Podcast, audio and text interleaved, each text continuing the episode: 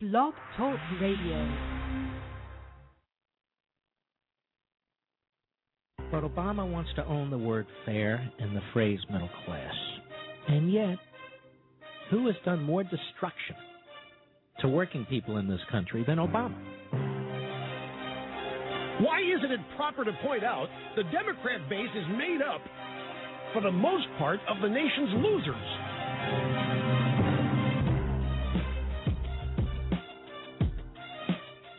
Free enterprise can do a better job of producing the things that people need than government can.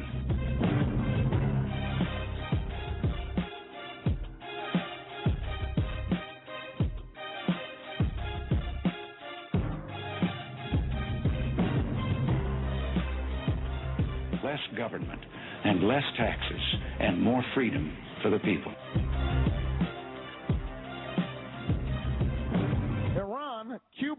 Venezuela, these countries are tiny compared to the Soviet Union. Break myself in the American flag. Never give up the freedom my pop fought for us to have. Never give it back. Same with the gas. You can never take that. Never take that. On this Memorial Day, as our nation honors its unbroken line of fallen heroes, and I see many of them in, in the audience here today. What's right, if it means afterlife. But you ain't gotta die to see the Antichrist. Just turn on your news at six tonight, and you can catch him walking right down the street. Everybody weeping every time he speaks. He rides in the vehicle they call the beast, and people lining up for a chance to meet. He thinks center stage and says dance with me. His words induce a trance, and all I see are tears streaming down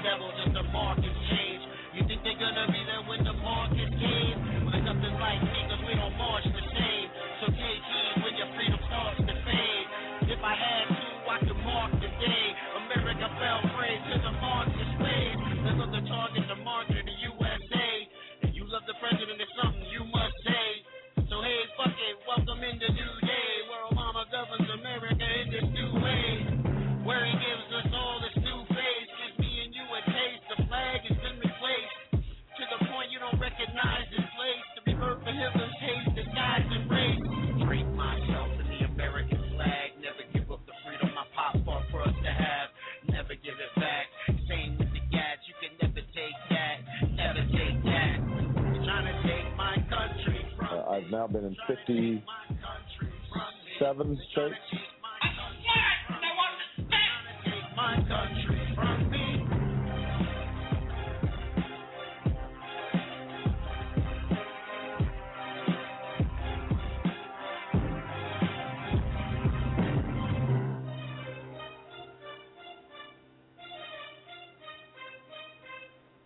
I'm as mad as hell, and I'm not going to take this anymore!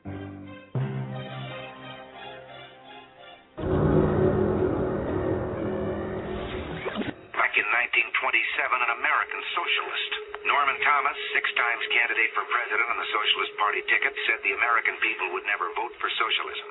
But he said under the name of liberalism, the American people will adopt every fragment of the socialist program.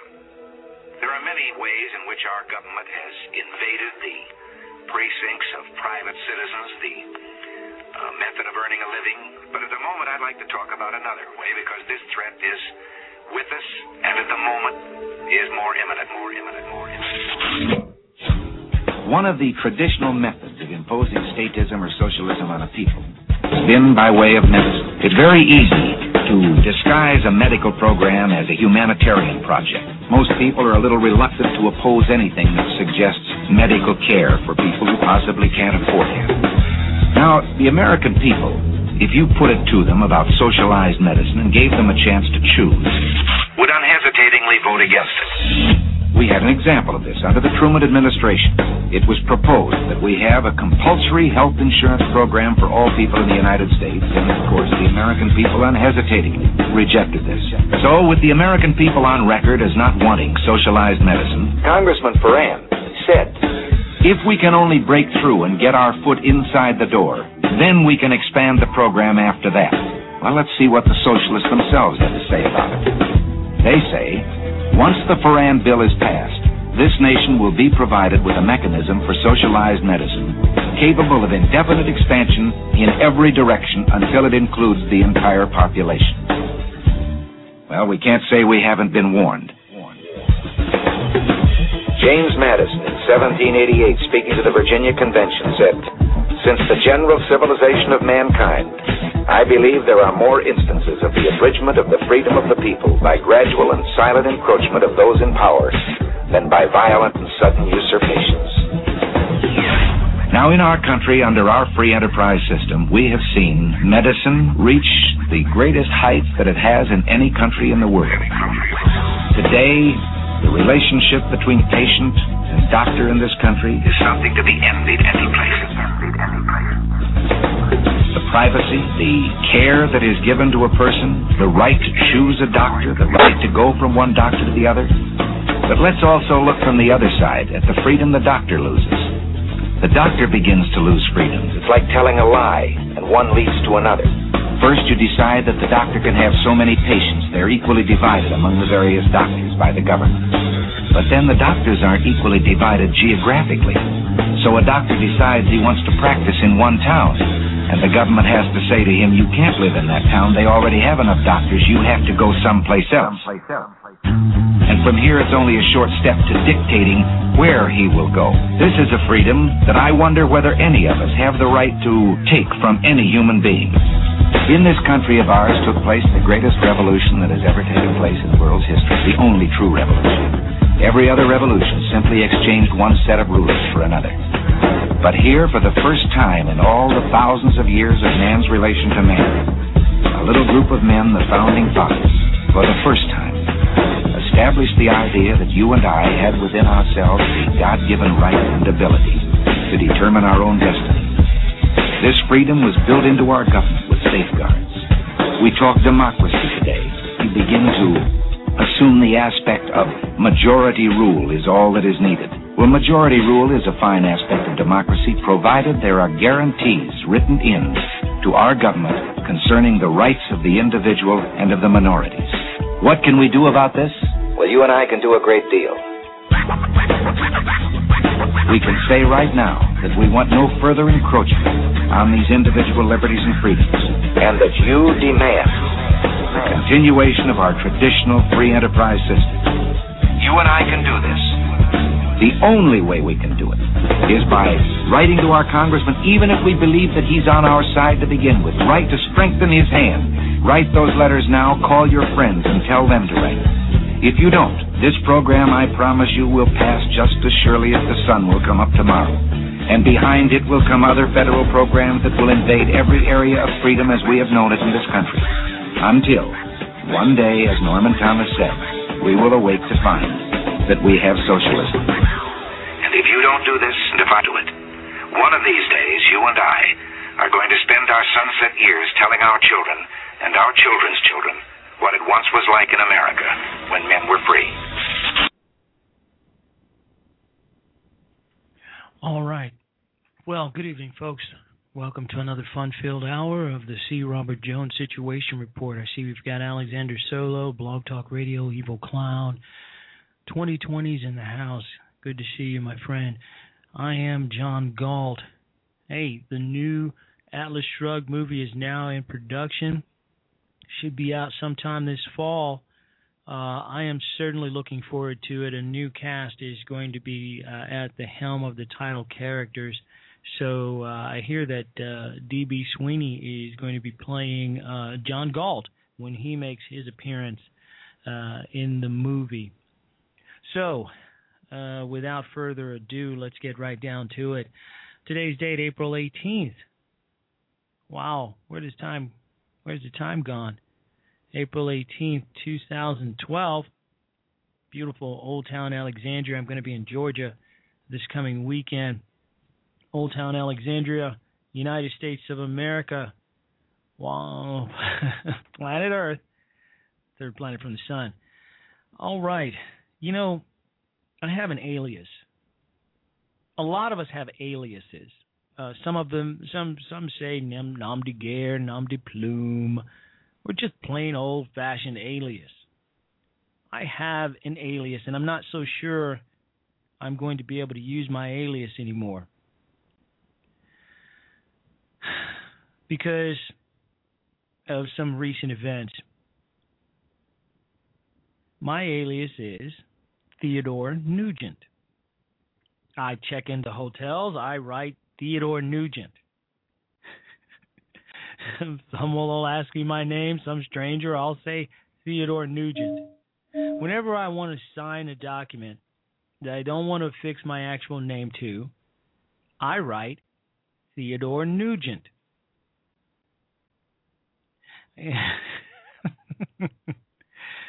and most people aren't really paying attention. And some folks don't even know who Theodore Nugent is. Ted Nugent. Um, but Ted is in the news because Ted said some things that raised a few eyebrows. Now, I've said a few things that raised some eyebrows lately. I have not yet received my Secret Service visit, although I do expect to at some point. I have the lawyers on standby, and I have bail money all ready to be posted. But a lot of us aren't in position to do that. So we have to be careful about what we say. So, yeah, yeah. Uh, 2020 writes in the chat room. That's that's that's done. I I can't I can't. I'm gonna have to fall back on Philip Sheridan Parker the third, taken from uh, the book The Brotherhood of War. But uh, I may, you know, I may be able to. Well, let's take a listen. Here's what I want to do. I want to compare what Ted said against what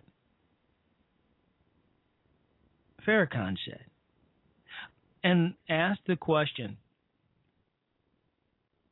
question why isn't Farrakhan getting yet another Secret Service visit? And why is Ted getting one? So let's compare the two statements and try to come to some meeting of the minds as to why Theodore Nugent is getting a visit from the Secret Service and Louis Farrakhan is not. You're listening to the C. Robert Jones Situation Report. If you can't get a couple of hundred people each, each of you, some of you, I bet you can get a couple thousand. Your goal should be able to get a couple of thousand people per person who's here to vote for Mitt Romney in November. If you don't know that our government is wiping its ass with the Constitution, you're living under a rock someplace. And that there's a dead soldier, an airman, a marine, a, a, a seaman, a, a hero of the military that just got his legs blown off for the U.S. Constitution, and we got a president and attorney general who doesn't even like the Constitution. We got four Supreme Court justices who don't believe in the Constitution. Does everybody know here that four of the Supreme Court justices not only determined you don't have the right to keep and bear arms, four Supreme Court justices signed their name to a declaration that Americans have no fundamental right to self defense. That sounds like a stoned hippie. That doesn't sound like a Supreme Court anything. It sounds like a supremely intellectually vacuous punk. To think that a human could think that humans don't have a basic right to self defense is so bizarre to me as to my brain can't accept the information. And if you want more of those kinds of evil anti American people in the Supreme Court, then don't get involved and let Obama take office again. Because I tell you this right now, if, if Barack Obama becomes the president in November again, I will either be dead or in jail by this time next year. Being at the NRA event, God bless you, good indicator. But if you can't go home and get everybody in your lives to clean house in this vile, evil, America hating administration, I don't even know what you're made out of. If you can't galvanize and promote and recruit people to vote for Mitt Romney, we're done. We'll be a suburb of Indonesia next year. Our uh, president and attorney general, our vice president, Hillary Clinton, they're criminals. They're criminals. And if you take that adamant, we the people defiance, remember, we're Americans because we defied the king. We didn't negotiate and compromise with the king. We defied the emperors. We are patriots. We are Braveheart. We need to ride into that battlefield and chop their heads off in November. Am I any questions?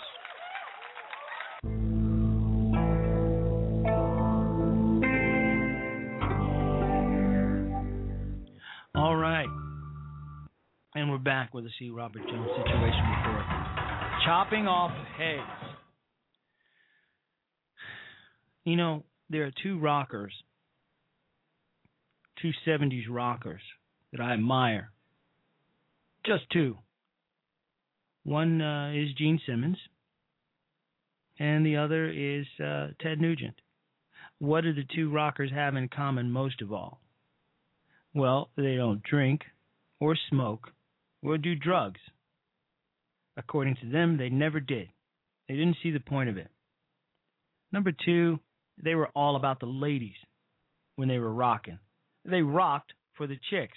It was the only reason why they did what they did. Not to get drunk, not to shoot up heroin or coke, and all of that. So I admire them for that. Clean livers, pretty much. Now, let's be fair here. I have said on my blog talk radio show a lot of things. Like like Ted said in that piece you just heard. And I know a lot of blog talk radio hosts who have done the very same. Some have said even worse. And I don't no one thinks that Ted Nugent means literally to go to the polls and chop off folks' heads. Being dead, saying he'll be dead or in jail, he's not threatening the president. He's not threatening the president outright. And I don't think what he said warrants a visit from the Secret Service. Because a lot of us have said the very something things that are very similar to that. And there's a certain thing called freedom of speech. But nevertheless, well, let me let me take a moment here. Now let's take a listen to Farrakhan and what he said. You're listening to the C. Robert Jones Situation Report. The call-in number is 347-884-8500. Black people you can't love money more than you love your people. You can't love the big house, the big car, more than you love the advancement of your people because the enemy prints money every day that has no value. So there is no real leadership if it's not rooted in moral character.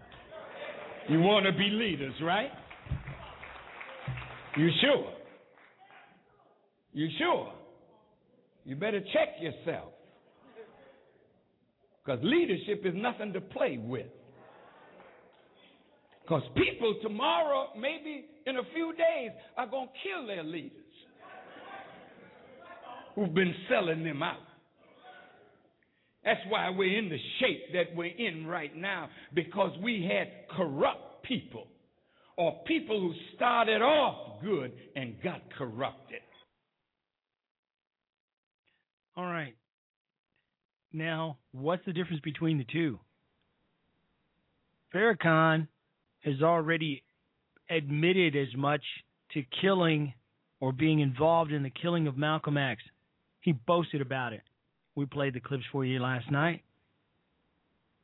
He boasted, pretty much trampled all over Malcolm's grave, stomped on it, spit on it, took his little weenie out and took a piss. Malcolm deserved to die. Talked about how it was a good thing, how you do not disrespect the prophet, blah, blah, blah, blah, wah, wah, wah, wah, wah, and expect to live. The next thing you know, Malcolm's dead. So Farrakhan is saying in a few days, some of those so called leaders who started out good and now been corrupted. Do you remember when when Farrakhan stated that Barack Obama was the one? Pretty much labeled him the Messiah. And then, well, Obama didn't do the whole black thing, hang out in the neighborhoods, smoke a joint, drink a 40.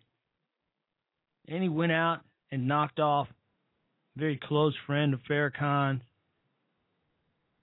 Muammar Gaddafi. On WVON, the talk of the nation, Chicago's first premier black radio station, Farrakhan called the president out, told him to check himself, to watch himself, to be very, very careful. Even then, one wondered whether or not Farrakhan would receive his visit from the Secret Service. He did not, to my knowledge.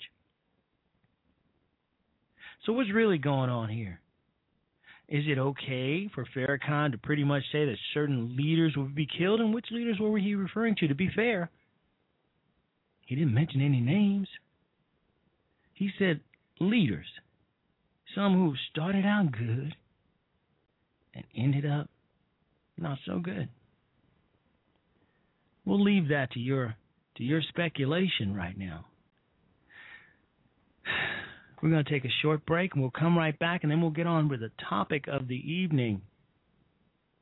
Once again, you're listening to the C. Robert Jones Situation Report. We'll be right back.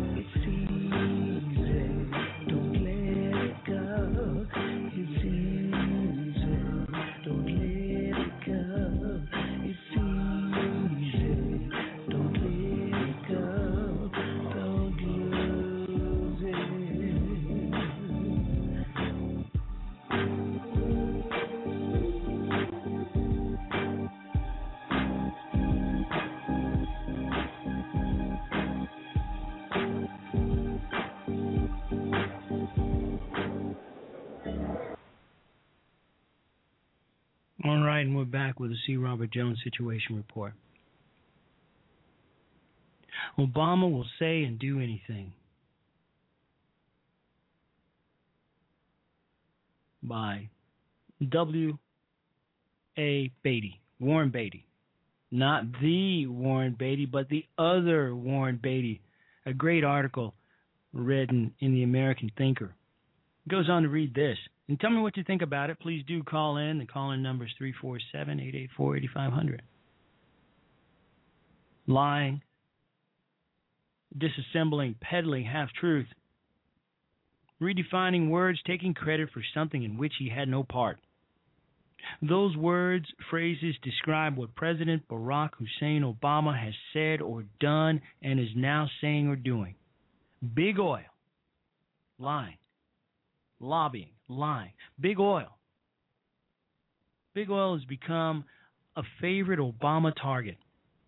On March 29, 2012, Obama said Congress, up until this point, has thought it was a good idea to send billions more of your tax dollars to the oil industry.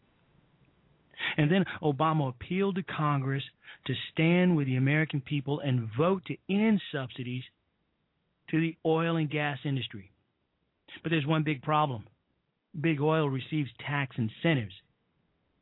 In no sense can what big oil receives be called a subsidy. The sending of billions more of your tax dollars to the oil industry, further the further the incentives, sometimes referred to as tax breaks, are valuable to any U.S. company, mine included. On November 10, 2007, candidate Obama said, I am in this race to tell the corporate lobbyists that their days of setting the agenda in Washington are over. They have not funded my campaign. They will not run my White House. And they will not drown out the voices of the American people when I'm president. Quote, and in quote. I forgot to add the quote at the beginning and quote at the end. The Obama administration recently hired former lobbyist Steve Ricchetti, a registered federal lobbyist for nearly a decade, to serve as counselor to Vice President Joe Biden. Joe Biden, and certainly Joe needs all the counseling he can get. Although Obama signed an executive order codifying this pledge to his uh, on his first full day in office, the administration has made use of a loophole, of course, a loophole in the order that permits waivers for former lobbyists to serve. In some cases, the administration has hired former lobbyists without a waiver at all.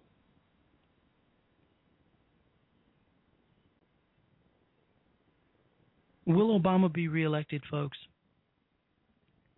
Are his chances 50 50? What are his chances of coming back? I mean, what the, the article in the American Thinker by Warren Beatty, again, not the actor Warren Beatty, but the blogger. Wait a minute. Politicians do this all the time, don't they? They tell half truths, little white lies. They sort of speak in sound bites that uh, don't necessarily project the accuracy of the full statement or, or event. Redefining words such as subsidy and fair. One of the favorite words Obama likes to throw around is subsidy. And fairness and paying your fair share. I pay my fair share, but apparently I should be paying more.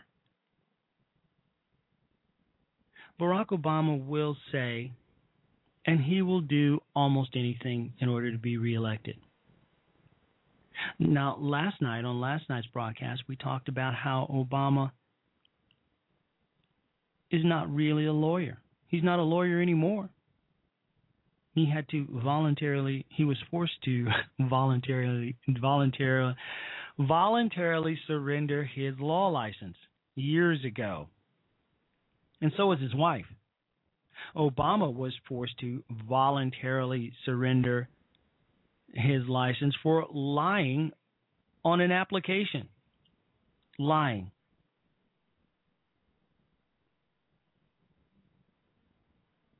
His wife was forced to surrender her license as well for unknown issues.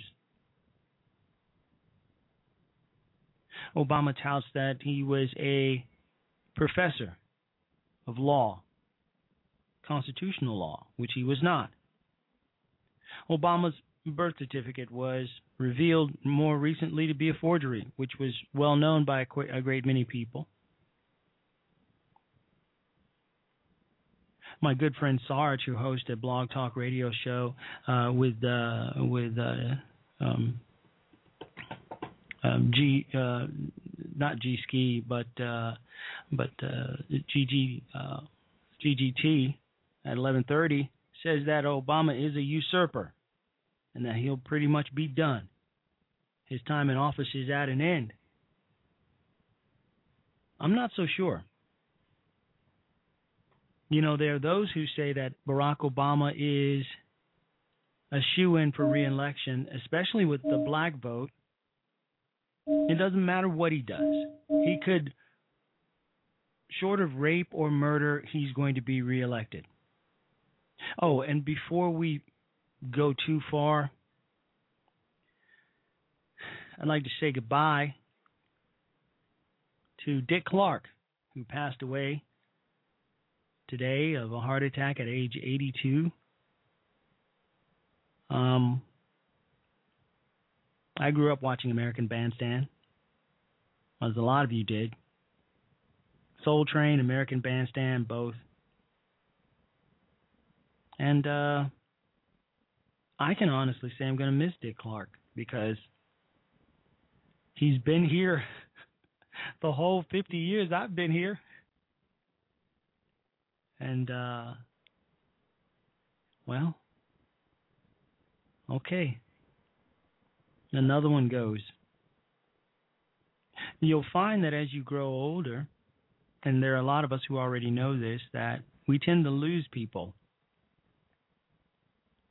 at a much more rapid pace than when we were younger. Now, actors and actresses and radio and television personalities, you know, they're not really all that much a part of our lives because there was a time when me and 2020 and several other folks, a lot of other folks, millions of other people had only three channels ABC, NBC, and CBS. And then shortly after came Channel 32 in Chicago, so we had four. Four channels. Oh, and then PBS came a little bit later. So then we with Sesame Street and all that, but we didn't classify that as a an actual television channel, although they did have a, the Electric Company and Morgan Freeman as the conductor. And on uh, Sesame Street, uh, Joan Rivers was uh, the voice of Letterman. But we had four, three, three, the three main broadcasting channels: ABC, CBS, and NBC. And um, so television was uh, was was pretty much a part of the family, and so was Dick Clark and uh, Don Cornelius and uh, and all those folks. And when they pass away, as we know they will, it sort of speaks to our mortality a little bit. It gives you pause to think, wow, this person has been around all my life, and now they're gone. And then you start to think that 80's not that far off. I'm 50 now. That's just 32 years away. Well, enough of that.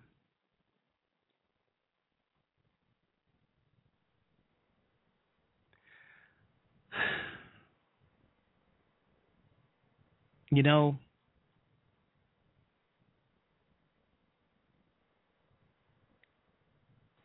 this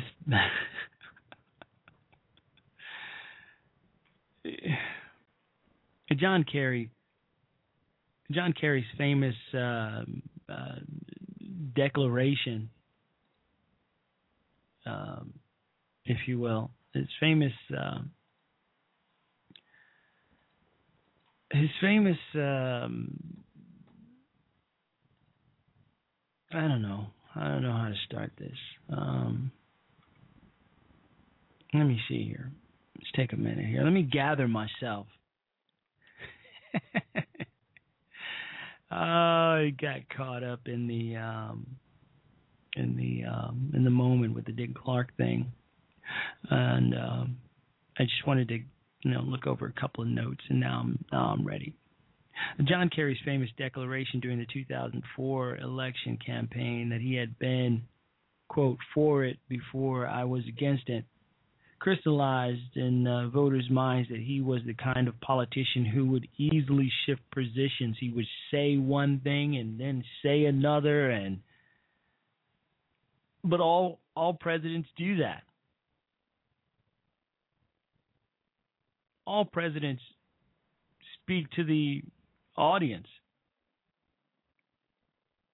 By his own actions, President Barack Obama is confirming that he too will say anything to get elected and then govern differently from that. One of the latest examples, candidate Obama called the Export Import Bank an egregious example of corporate welfare. What the hell does that mean? President Obama proudly praises the role of some damn bank in his economic policies this guy is a clown. How anybody can stand by this guy while he wrecks this country makes no sense to me. And I, you know what? I'm waiting for my visit too. I, I'm sure that the Secret Service probably has my name on a piece of paper somewhere on on their to-do list to come down and check me out and ask me a few questions and I've got my favorite attorney on standby. He knows I do a blog talk radio show, and so he's listened to a couple of the shows, and he's sort of, you know, not warned me, but it advised me a little, given the fact that uh, I am still on the uh, reserve active list uh, as a marine uh, a marine officer there are certain things that I'm not allowed to say. Um, but uh, I just um, I agree with um, Theodore. I agree with Ted Nugent. Um, Ted says that uh,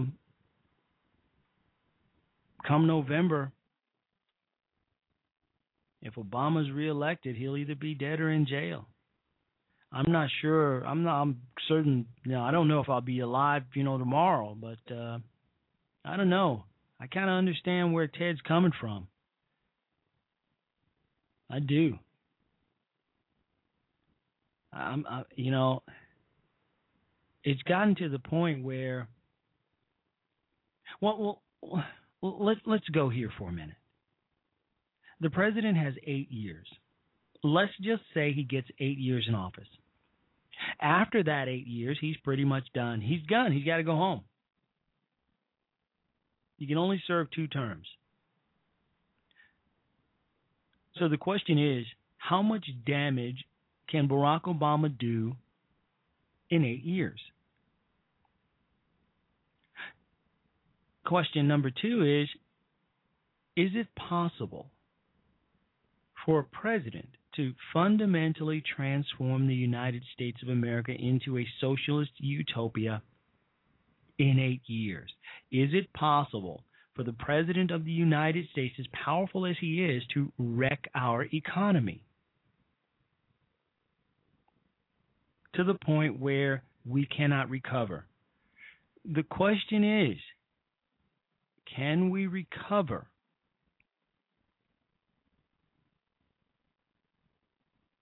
Can we survive Barack Hussein Obama? Can we survive any president? Now, we've had quite a few.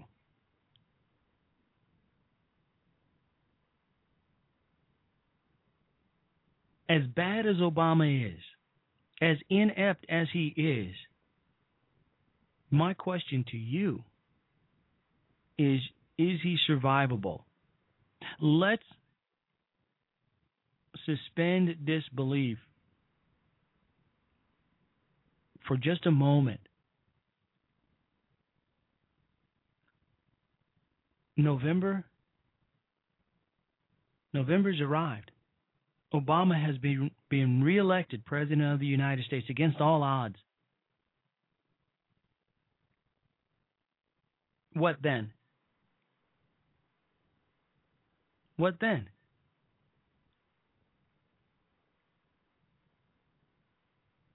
We'll take a quick break and we'll be right back. You're listening to the C. Robert Jones Situation Report. Why is Ayn Rand's great novel Atlas Shrugged a bestseller today, more than half a century after it was written?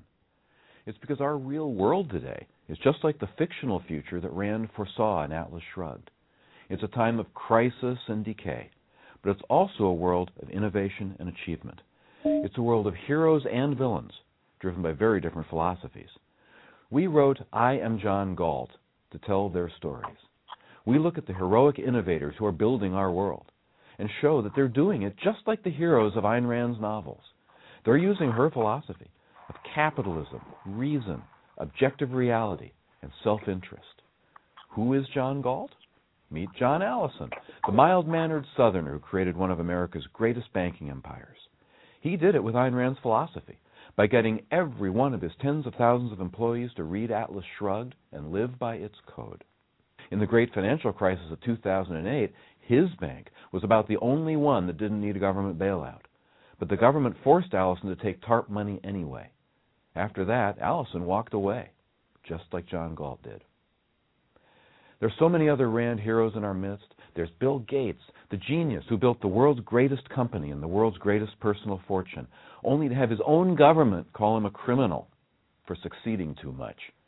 Isn't he just like Hank Rearden from Atlas Shrugged? And how about Steve Jobs, the brilliant entrepreneur who reinvented computers, movies, music, telephones, just because he thought it was so cool? He's got the same attitude toward life as Howard Roark from Rand's other great novel, The Fountainhead. Build it, and I don't care if they come. You'll meet some real life Rand villains in our book, too the parasites who are trying to destroy the world. Remember Wesley Mooch from Atlas Shrugged, the corrupt bureaucrat who destroyed the economy? That's Congressman Barney Frank, who spent years subsidizing Fannie Mae and Freddie Mac in the name of altruism. When Fannie and Freddie nearly wrecked the U.S. housing market, what did Frank do? Just like Mooch, he demanded wider powers. And you'll meet Paul Krugman, the rabid partisan pundit who spreads socialism from the pages of the New York Times and thinks nothing of using the power of the press to destroy his political enemies. He's Ellsworth Toohey, the scheming, dwarfish newspaper columnist straight from the pages of the Fountainhead. These are some of the heroes and villains who move our world. So, who is John Galt? I am. You can be too. Read our book and find out how. All right, and we're back with the C. Robert Jones Situation Report. We have a call on the line. Let's see. Caller, you're on with the C. Robert Jones Situation Report. Hello. Hello. Oh, well, they're not ready yet. So, let's get back to the story. Suppose Barack Hussein Obama wins re-election in November. What do we do? What do we do then? What happens with all the blog talk radio hosts? What do we say? What do we have to say? Imagine November rolls around and Obama is president still for four more years. I've calculated it. I'll be 54 nearly 55 when he's done. Does anybody else calculate a president's tenure the way that I do? I will be nearly 55 years old. What's my life going to look like? What's my life going to be like in f- nearly five years. How will have Barack Obama changed this country? I can't see how his being president benefits me in any way at all. I can't see how his being president enhances my life, the value of my life, the anything. So far, Barack Obama has been a president for has been our president for nearly four years, and he has done very little of anything to enhance anybody's life, anyone. There are those who are expecting free money. There are those who are expecting their bills to be paid. They don't have to worry about their car notes and paying their bills or putting gas in their cars. If uh, he, they take care of him, he's going to take care of them. That didn't even happen. Black folks still haven't gotten their 40 acres and a mule. So, what now? Caller, are you there? I'm here. Hey, how are you? Is this uh, Karen from Minneapolis? No, it's Karen from Idaho. Hi, Karen. right how are you? Ohio. I know, I know where you are. So, how are you? I'm fine, thank you. Now, I hear that you're going to be in D.C. sometime this summer. I am. All right, what's So going to happen? expect the grand tour. Mm-hmm, I'm mhm. coming to the Daughters of the American Revolution Continental Congress. It's a Ah, national okay. convention. So yeah, Wow. I'm Well, are you, expecting you- a, a are you- grand tour. are you coming alone, or are you you coming with the group again? Um, no, I'm I'm gonna I'm gonna be by myself, and then my chapter regent, she's got things to do do Oh, there, so I'll just be by myself. I see. Are you going to be staying in that fine, fine hotel? I mean, let me tell you guys. Uh, in uh, the Omni. yeah, yeah. No. No, no, No, I don't know how I don't know where I'll be staying yet. I tell you what, I I I uh, when I when I was in town and um I I came into DC, I was thinking of staying over at that hotel uh and not going back home just across the Potomac, not going not going home. And um I inquired as to the room rates and I said I I I said no no never mind, I'm going home. I couldn't have, I couldn't afford I couldn't afford that place. Well, it's only two hundred dollars a night. That was two hundred dollars a night for you. For me, it was four fifty. Ouch. Yeah, and they and they and it was like a single room. They oh they they they had a king size bed. I mean, but it wasn't a suite, and a suite was going to cost me more than six. And I'm thinking, Goodness. I yeah yeah. I was like, no no no, I gotta go. So you you're doing the Daughters of the Revolution thing. Where's it Where's it going to be? Uh, at the DAR Museum. Okay, all right. how- Actually, um, it's going to be one of the big hotels, Mhm. the Hyatt or something. I don't remember. I see. And how long are you going to be in town? Um, four or five days. Okay. All right. Make sure you give me the date so um, I will. so I can uh, be there for you. So tell me what uh, what do you do you have any thoughts about uh, Ted Nugent and um, and Farrakhan and the things that Ted Nugent said, or are you just listening? Well, actually, Ted Nugent um, comes out here to Idaho. He owns a big ranch Yeah. out here, and Mhm. he goes comes out here and goes hunting and everything. So there's people in my hometown that know him, you know, Mhm. from, and they everybody talks about what an awesome guy he is, and um, so I have a lot of respect for him. Yeah, But a lot. Reason, Mhm. go ahead. No, no. Go ahead. I'm listening. I was going to say the reason that I called in is you said that um, you know a president can only serve two terms. Um, I think it was Eisenhower that served three terms, and then he said to Congress, "No, um, we need to change this." Mhm. And I and I thought, what's going to stop changing getting Congress to change that so he could serve a third term? Well, and I, isn't yeah. he signing things every day that without Congress's permission? Yeah. I don't think that even the Democrats would allow him to serve more than two terms. And and here's here's a reason why why um everybody wants their turn. Folks want to take their turn. You know, this in the especially it doesn't matter what country you're in. You know, there's always going to be some there's somebody out there who after if let's say Obama is reelected and he's president of the United States for four more years, God forbid. Mhm. There's there's there's somebody out there waiting in the wings who is going to say, "I want to be president too." Uh-huh. You know, and uh, you know, you serving a third term is preventing me from being president, and we can't have that. And you know, this is we're, we're not back in the days where you know Roosevelt served so much time. One of the reasons why Roosevelt was reelected uh, was because of World War II and they wanted to maintain uh, American citizens felt strongly that uh, he was managing the war, you know, quite well, and Mhm. they wanted the continuity of um, of of him being in office, much like when uh, Rudy Giuliani was set to leave uh, the mayorship New of New York, uh, just as uh, um, uh, the, uh, the the towers came down, just just as 9/11 approached. Uh, Giuliani stayed on a couple of months longer in order to manage things and let Bloomberg, uh, I think it was Bloomberg, um, you know, ease into the job because Giuliani already knew the ins and outs of what was going on.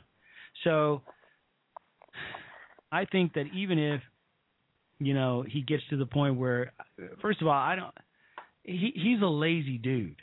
You know, I think he would want another Democrat to come in and do the things, you know, and keep keep continuity with with the things that he wanted done. But you know, in all fairness, I don't think that any president can fundamentally transform this country into something other than what it is, because he's only got a certain amount of time, and the next guy can come in and change it all, wipe it all away the next president, if it's Romney, he can sign a series of executive orders abolishing everything, everything that um that uh, that Obama has done. You know, unless we have a full-fledged dictatorship where the president is president for life, there's really no way for him to transform this country and turn it into something unrecognizable. What do you think about that? I don't think that people would let him. I think people are mad enough right now that we're just kind of um, um, chomping at the bit to figure out what to do about the changes that he's made. Mm-hmm. And I think he did go further with the changes that there really would be a civil war break out. I, I think that we're on the verge of a civil war now, as it is. Yeah, I agree. So um, it's kind of a scary thought, you know, to think about neighbor taking up gun against neighbor. Um, so I try really nice to be, try hard to be nice to my neighbors. Yeah, exactly. Well, you know, uh, that, that's a that's a pretty good point. I don't believe that. Um, I do believe that this country is torn, and I believe that uh, Obama has uh, an awful lot to do with that. He has uh, divided this country, uh, and, and his supporters have to be a little bit disheartened by his behavior. They would have to be, because you know he he has he has split this country right down the middle. When he was supposed to come in and, and, and he stated himself and I quote there are no red states there are no blue states but only the United States of America. Lofty rhetoric indeed but he didn't live up to that at all it was more of a situation it's more of a situation now where he's pitting the rich against the poor blacks against whites class against class the country is is more divided now, uh, to my mind, than when it uh, than than the the Civil War. you think so? Yes. At that point, the country was divided about um, you know with, with in terms of slavery. You know the Mhm. issue of the issue of slavery and uh, states wanting to do um, conduct their business the way they they saw fit without federal intervention. Well, we have that states wanting to, to do just that with regard to the health care law, and we have, uh, but but now um, you know, this president has not has has not only pitted state against uh, state against a lot of states against the federal government, 26 to be exact, but white against black, poor against the rich. Well, when saying that, you know, uh, we don't we don't begrudge you, you know, making you know a lot of money. You're just gonna have to pay a little a little bit more, you know, for the privilege of doing so. But uh, given that there are um, citizens in this country who don't pay anything, I mean, um, I don't know. I don't know. It just seems to me that uh, things have gotten way out of hand with this president. And the truth of the matter is, all that talk about unifying the country, I I, I would have liked to have seen it happen. You know, to uh, you know, but uh, you know, I, I like the political back and forth where we have the Congress and the Senate and the judiciary, and we have conservatives not going along with liberal programs. But as far as the country as a whole is concerned, this division is weakening the country. Yeah. I remember after the attacks on 9/11 um how our country came together and um that was magical, but uh, I don't see that anymore. Yeah, neither do I. Our Well, presidents become divisive divisive. Well, Karen, thank you so much for the call. The show is just about over. I want to thank everybody for listening. Karen, get get with me on those dates so we can uh, we can get together uh, while you're in town, and Okay. uh, and I'll look for you later. Thank everybody for listening tonight. Um, 2020's in the house. Alexander, Blog Talk, uh, King, Evil Clown, all my guests, folks I have bribed and threatened to call in using their smartphones and iPads and stuff like that.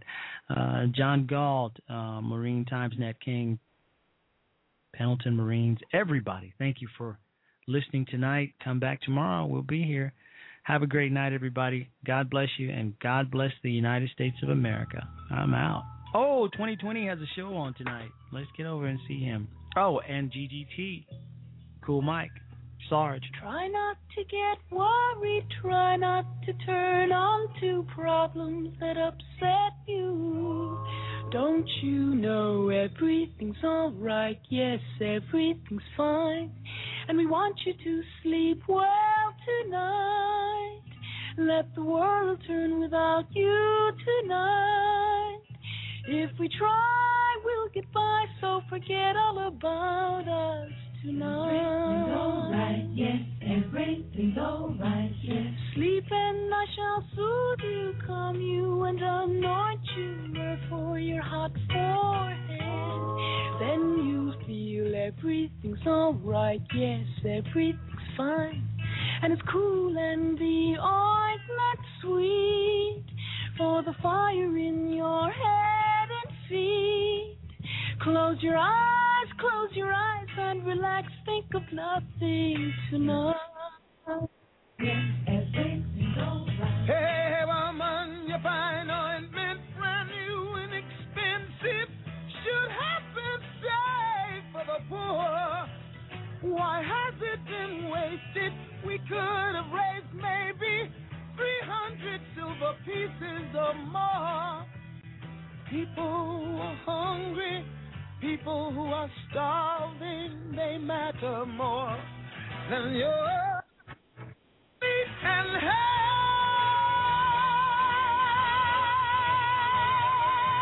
Try not to get worried, try not to turn on to problems that upset you.